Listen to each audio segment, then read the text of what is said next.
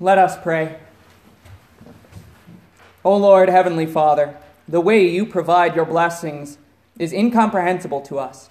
We thank you that you nevertheless provide us with more than we could ever ask despite all our unworthiness. We confess that we display our sin all too frequently with pride, and that we lie, deceive, and slander in order to achieve what we want. Forgive us these sins, clothe us in Christ's righteousness, and continue to bestow his gifts of life and salvation upon us. In his name we pray. Amen.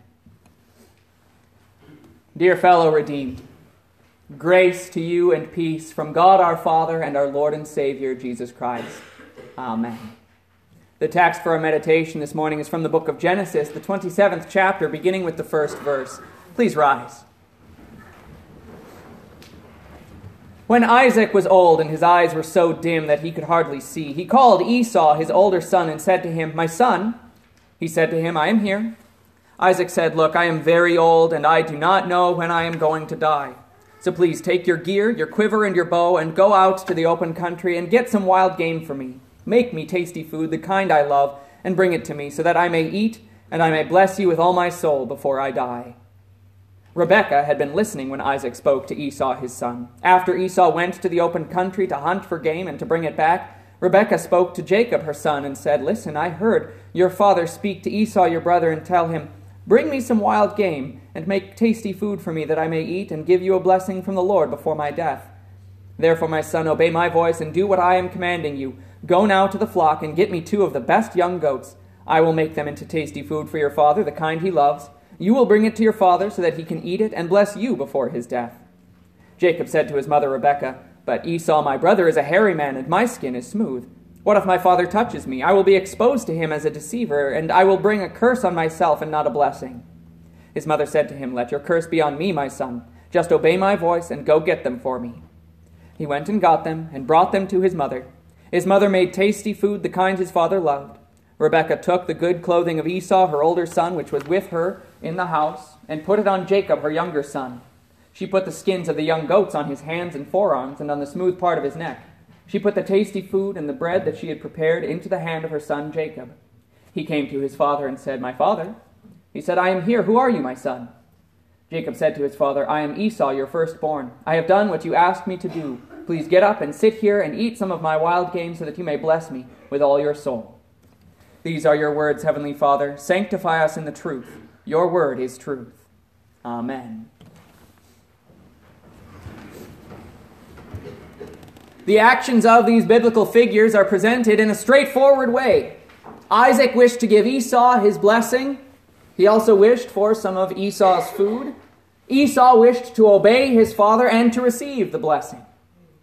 Rebekah wished for Isaac to bless Jacob instead. Jacob wished to obey his mother and receive the blessing.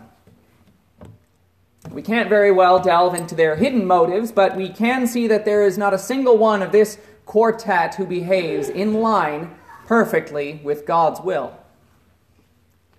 The deceptions of Rebekah and Jacob are obvious. But go back earlier in the book and you'll see where God told Rebekah, Two nations are in your womb, two peoples will be separated from your body, the one people will be stronger than the other people, the elder will serve the younger. This prophecy showed that Jacob would rule over Esau.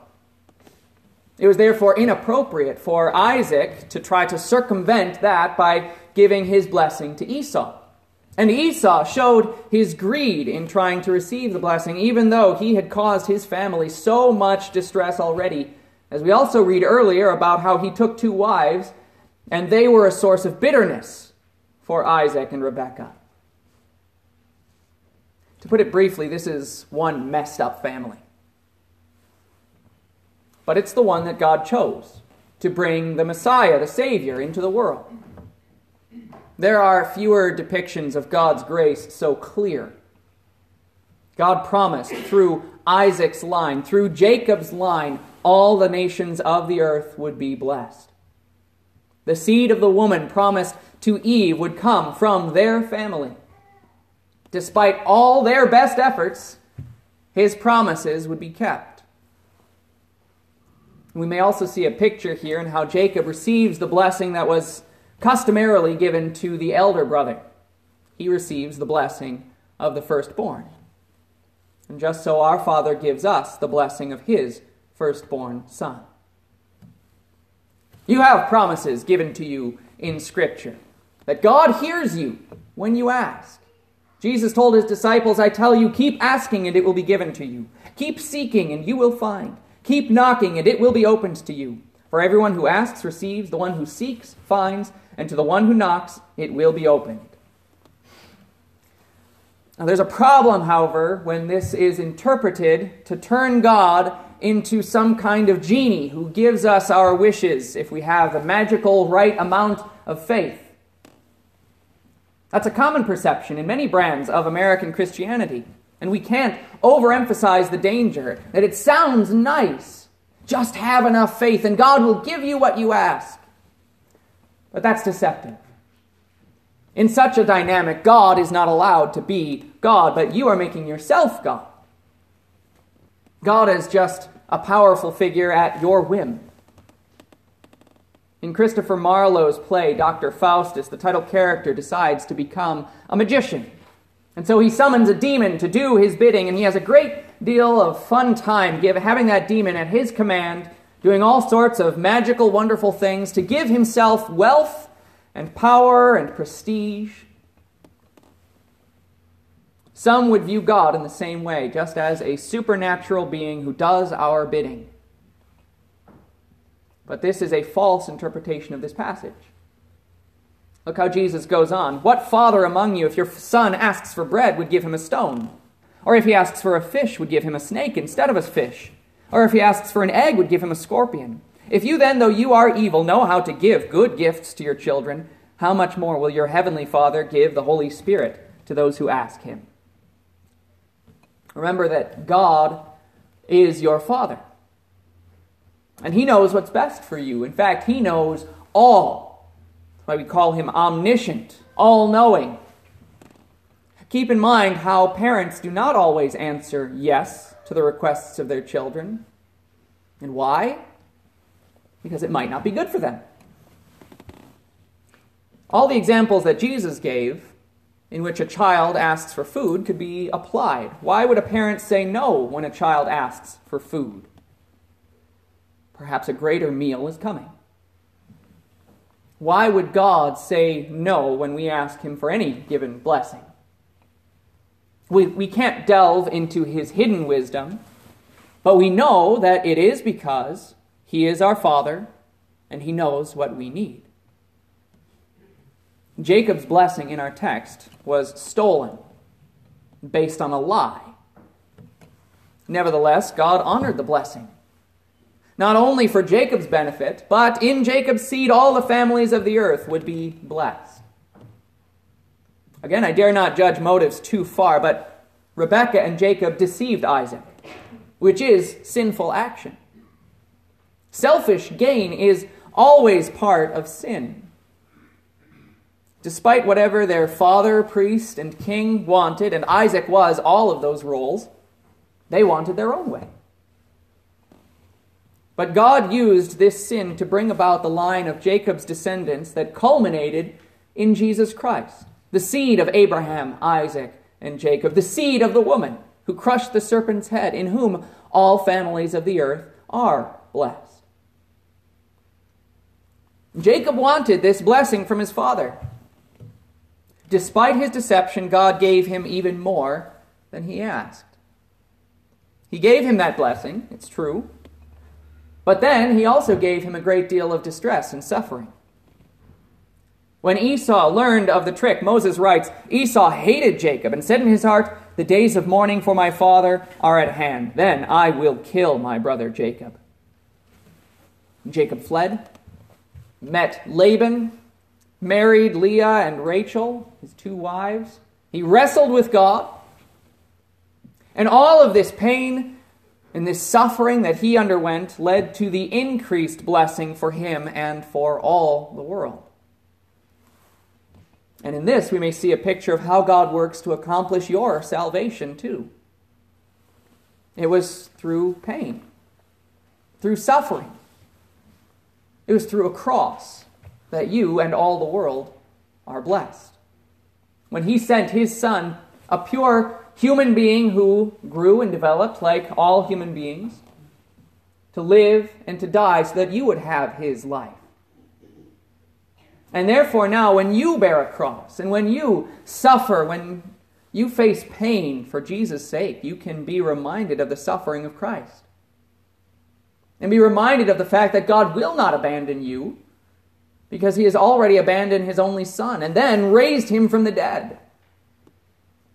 You also may be clothed in Christ and receive his holiness.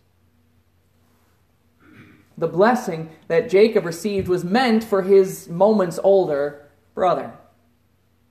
And he received it by what Rebekah did. She took the good clothing of Esau, her older son, which was with her in the house, and put it on Jacob, her younger son. She put the skins of the young goats on his hands and forearms and on the smooth part of his neck.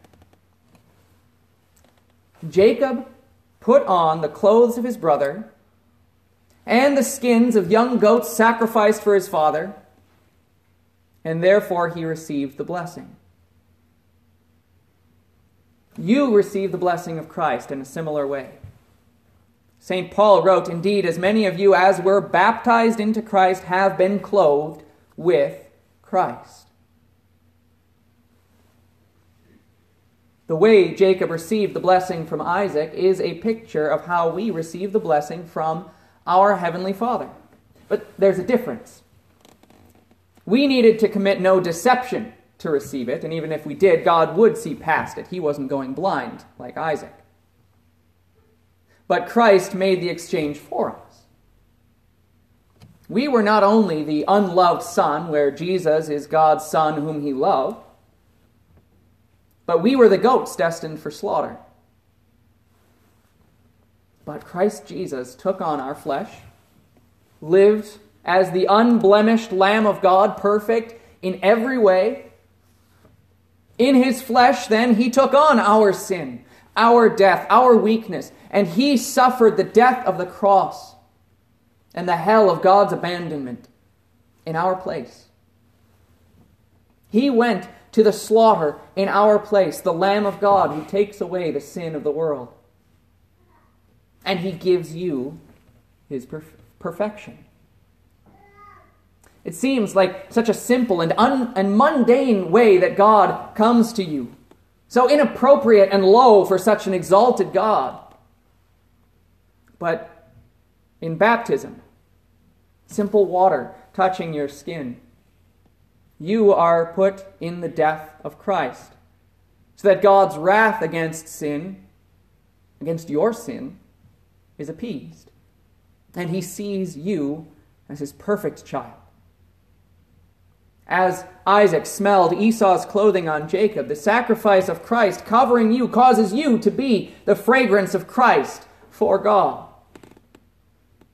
The gospel word, simple words spoken from human mouths and written on paper in a humble book, that brings Jesus' forgiveness to you.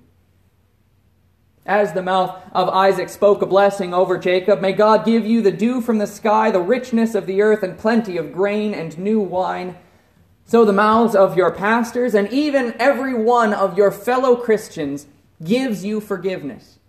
For whenever you forgive people's sins, they are forgiven. That delicious sacrifice of a young goat gave Isaac pleasure the sacrifice of Christ. The Lamb of God gives God pleasure. But now you too are permitted to eat that blessed heavenly food. The bread and the wine and the sacrament of the altar are Jesus' body and blood given for you for the forgiveness of all your sins. And as often as you eat this bread and drink this cup, you proclaim the Lord's death until he comes. The blessing of Christ's death for you is renewed at each Holy Supper. This biblical family in our text is, as I said, one messed up family. But what family in this sinful world isn't? Even church families, congregations just like our Savior's, are filled with sinners.